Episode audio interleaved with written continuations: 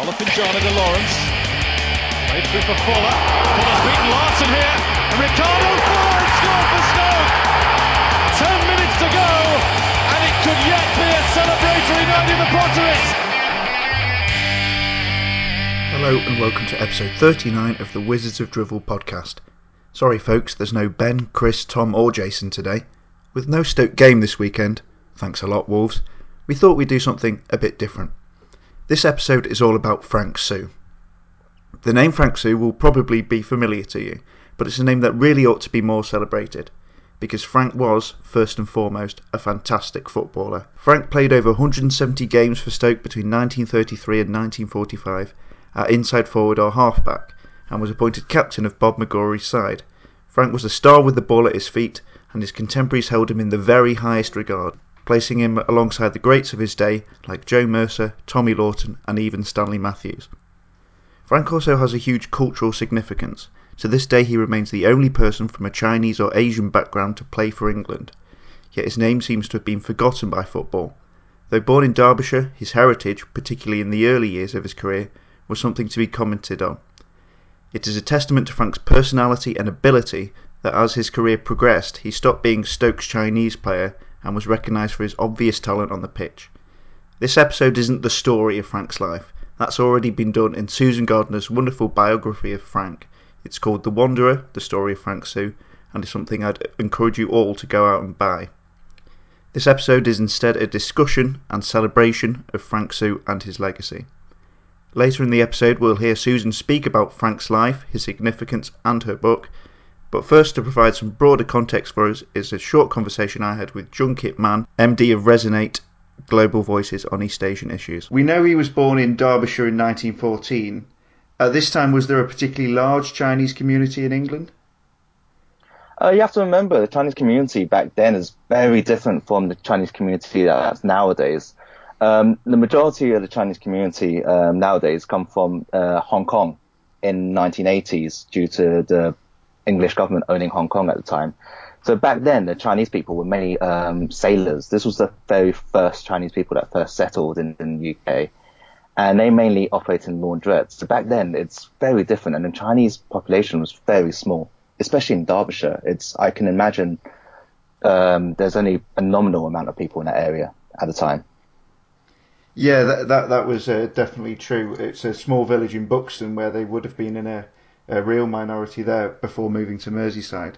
Uh, how was uh, the sort of Chinese community treated? W- w- was it very integrated with uh, British life, or w- was there still a degree of separation there? It's it's unfortunately back then there was a lot of racism felt by the Chinese people. Chinese people were generally quite discriminated um, because a lot of times they were dock workers and um, a lot of people charge use Chinese um, laborers as low pay, low, low labor, low wage mm. labor at the time. So a lot of them are unions don't like them, so they sort of ban Chinese people from working in docks. So they they faced a lot of racism at the time and discrimination. So a lot of Chinese people become laundrettes at the time, so they were cleaning, um, doing laundry for other people. So the, the, you think of Chinese people as restaurant owners, that didn't really come about until after the Second World War, when soldiers came back from Asia looking for um, Chinese food at the time. So uh, then it was just sparse. Um, Frank Soo, then he is remarkable for many reasons, but he remains still the only player of Asian descent to represent England. Do you have any theories as to mm-hmm. why that would be? Oh God. Um, sorry, can you say that again? Uh, yeah, Frank Soo remains the only player of Asian descent to rep- represent England, uh, the national team. Do you have any theories as to why uh, that would be? Uh, I, unless there's loads of context, I mean, you could compare it to why there are no Asians in football today. I think the reasons why there's no not many Asians in football today is because maybe cultural reasons that growing up as immigrants we weren't really um, encouraged to go through the routes of athletics within football. I mean, um, we growing up, we were encouraged by our parents to go do accountancy, we, we get blue collar jobs, and we weren't really encouraged at all to take any jobs in the arts. So I don't think, you know, that's the, one of the reasons why you don't get many Asian people playing football. Frank Soo's case was a bit of a. I would like to, I, I don't want to say it, but I think it's a bit of a freak phenomenon, to be honest. Um, back then, I mean, there's not really that many Asian people, and Frank Soo was half and um, half, half, half. So, sorry, let me think. Back then, uh, Frank Soo was mixed race, so that's a bit of a you know rare anomaly as it is. And for him to be to good enough standard to play for England at the time, it's you know you don't really see that at all. So I think Frank Soo was a bit of a freak phenomenon, to be honest. Yeah, for sure. Um, Frank Soo's family, sort of, when talking to Susan Gardiner, who's written the biography of Frank Soo, have suggested that they feel his his race had a large part to play in his sort of his exclusion from English football history, if you like. He's not really as well remembered as other players from his day. Uh, do you, do you think that is a big factor in his sort of uh, the reason people don't remember him? I don't know. The, the face of football has changed so much. I mean, the advent of television and Premier League, we're more likely to remember recent heroes than we do remember the people from the day that Frank Soo was playing. I mean, we're talking about, you know, the late 30s, you know, 40s. Most most people don't really remember the people that were playing that in those days, apart from Sir Stanley Matthews, of course. Um, sorry, and uh, Matt Busby, I believe.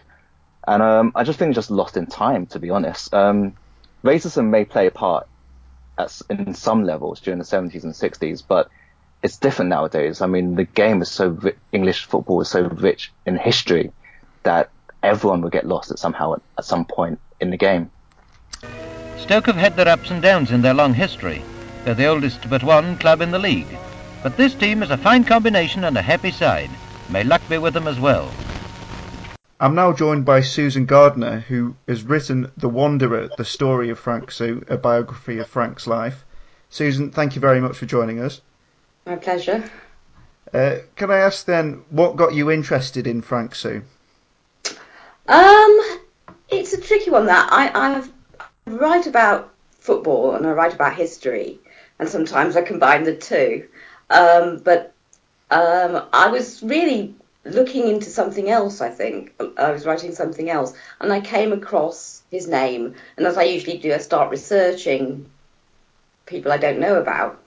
And I think I was attracted because um, he actually died in the same town that my mum was from, which is Cheadle, which is not far from Stoke.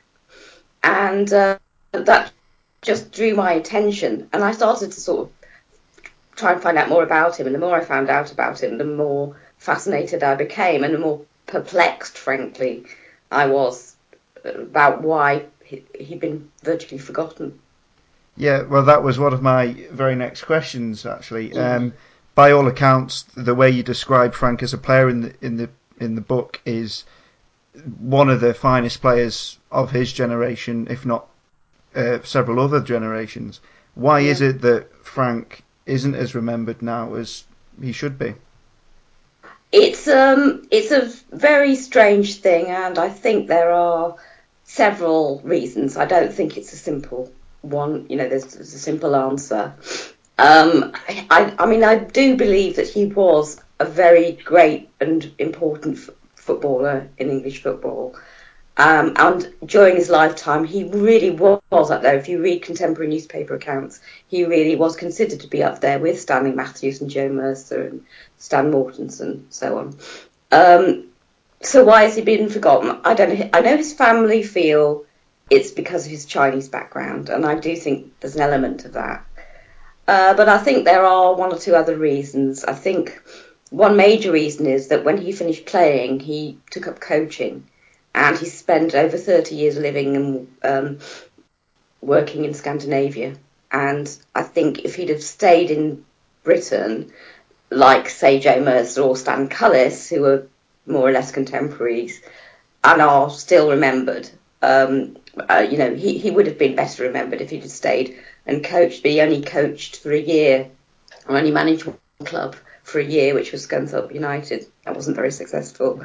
Um, so I think there's that. I think he was also quite an outspoken and difficult, at times could be a difficult person. He was he, he was one of the early players to stand up for players' rights. Um, he, he's I don't know if he was a formally a representative of the players' union, but he certainly was the go-to player that newspapers went to when there was a dispute about wages or footballers' conditions. And in those days, of course, they were struggling on quite low wages, not like today. You, you mentioned there that his family feel his uh, race may be a, a factor in this uh, yeah. sort of lack of legacy almost.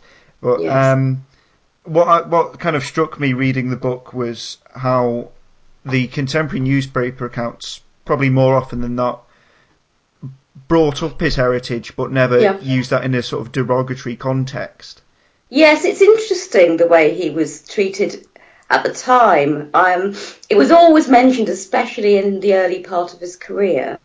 Um, I have to say that it was mentioned less often, I think, by the Sentinel, the Stoke paper, because.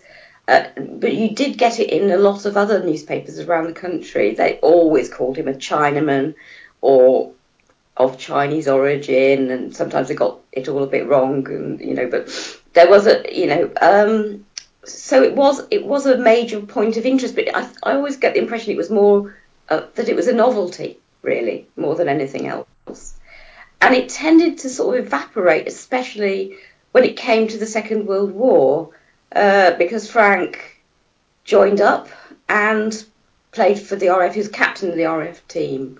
He played for the FA, touring 11. He he went abroad touring, representing Britain, and of course he played for England. And after that, newspapers called him Frank Soo of Stoke City, of the RAF and England, and hardly ever referred to him in this country as Chinese. So he was accepted after that.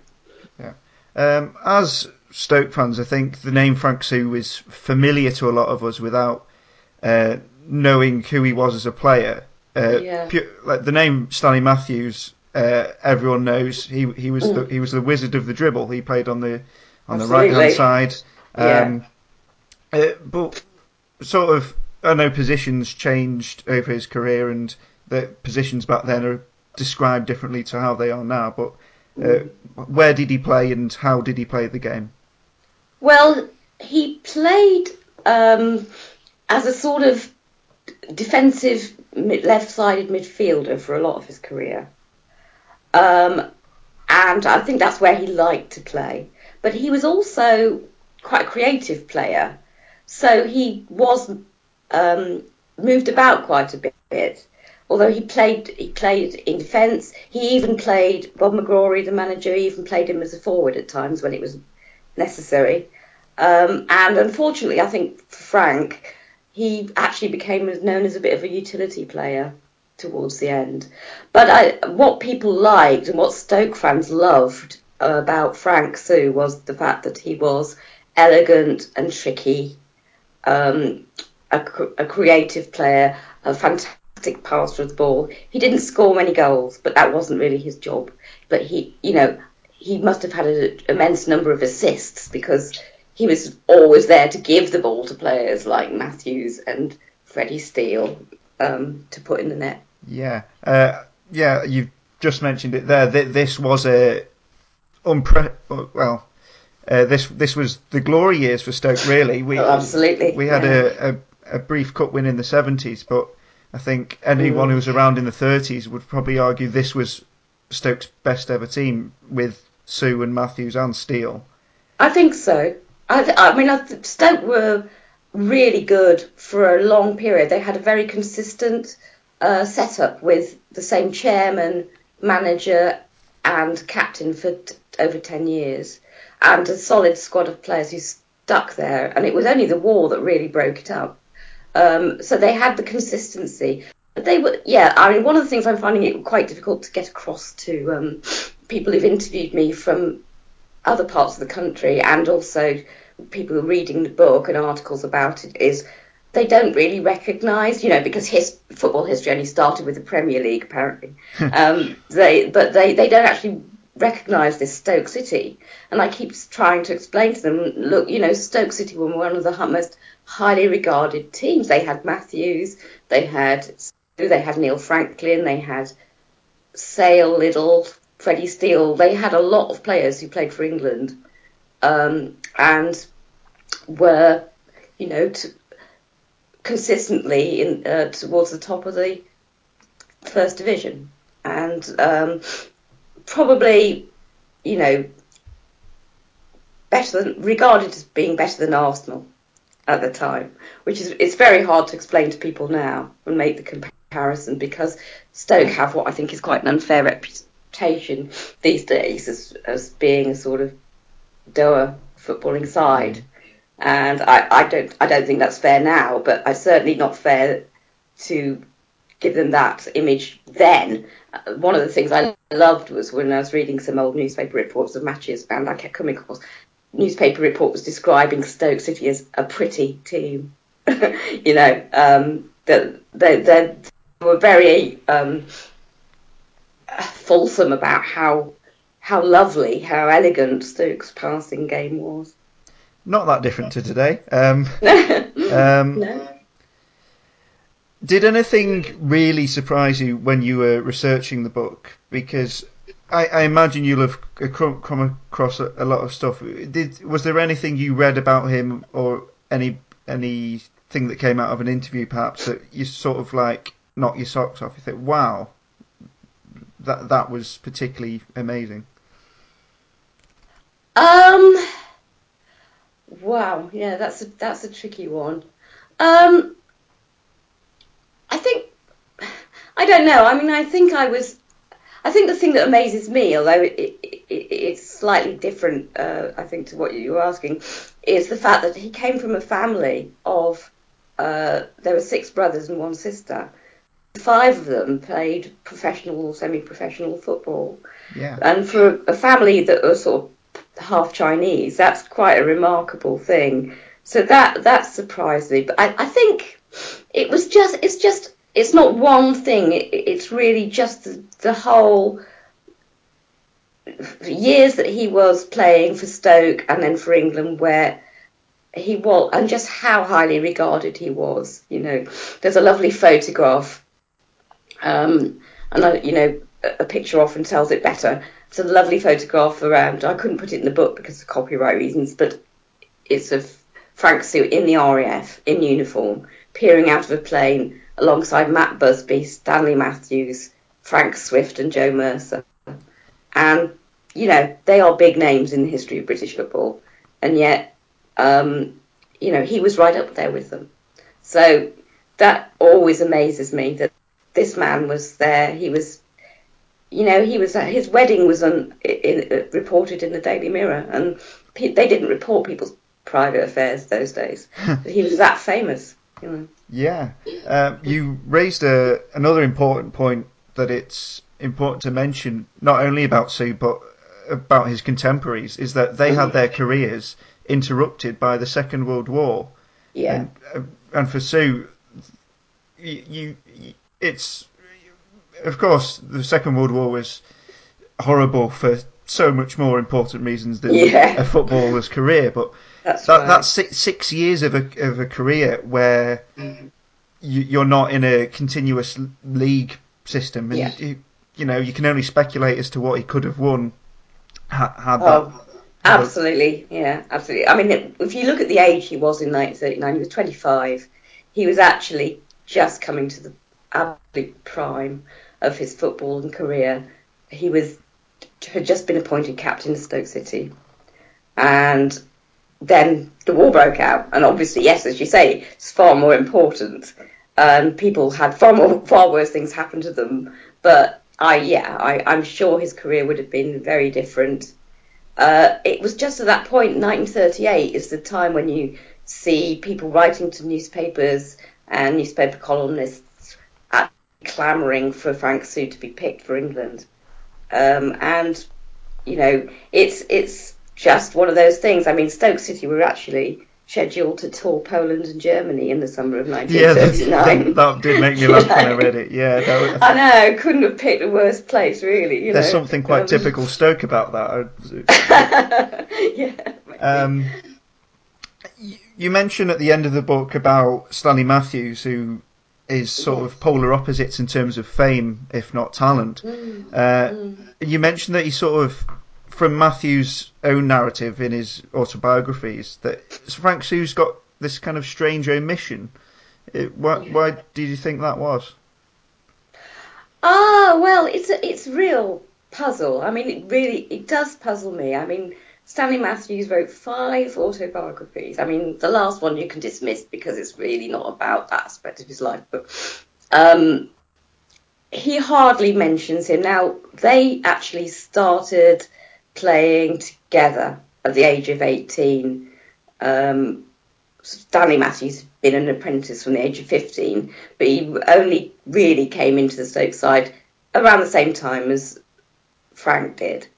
Um, and they obviously must have been mates. I mean, they they appeared together in charity matches. They ran a line at, at games together, um, raising money for charity. They they were, you know, they they played together. I can't remember offhand how many times, but hundreds of times, both for Stoke and for England and for the RAF. And yet he hardly gets mentioned in Stanley Matthews' books. I I just feel, and I've really puzzled about it myself.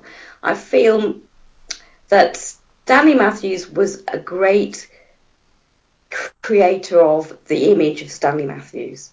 I think in one of his biographies, someone calls it the Stanley Show, and mm. I think he was very, very good at promoting Stanley Matthews. So I don't think there's anything nasty, but I think maybe there's a bit of professional rivalry they were quite similar in many ways, and they they were both very highly disciplined players, teetotalers, very you know very keen on fitness. Um, they were both elegant players, and I think maybe there was even if it was subconscious, because I don't think Stanley Matthews was an unpleasant person or anything, but I think that he was um, he may have subconsciously just admitted him from his memory, but it is odd. I mean, the only I think there are two or three times he mentions him in the five books, and none of them are actually on the football pitch, which you know are all anecdotes about time away from the game. So I, I just find that very odd.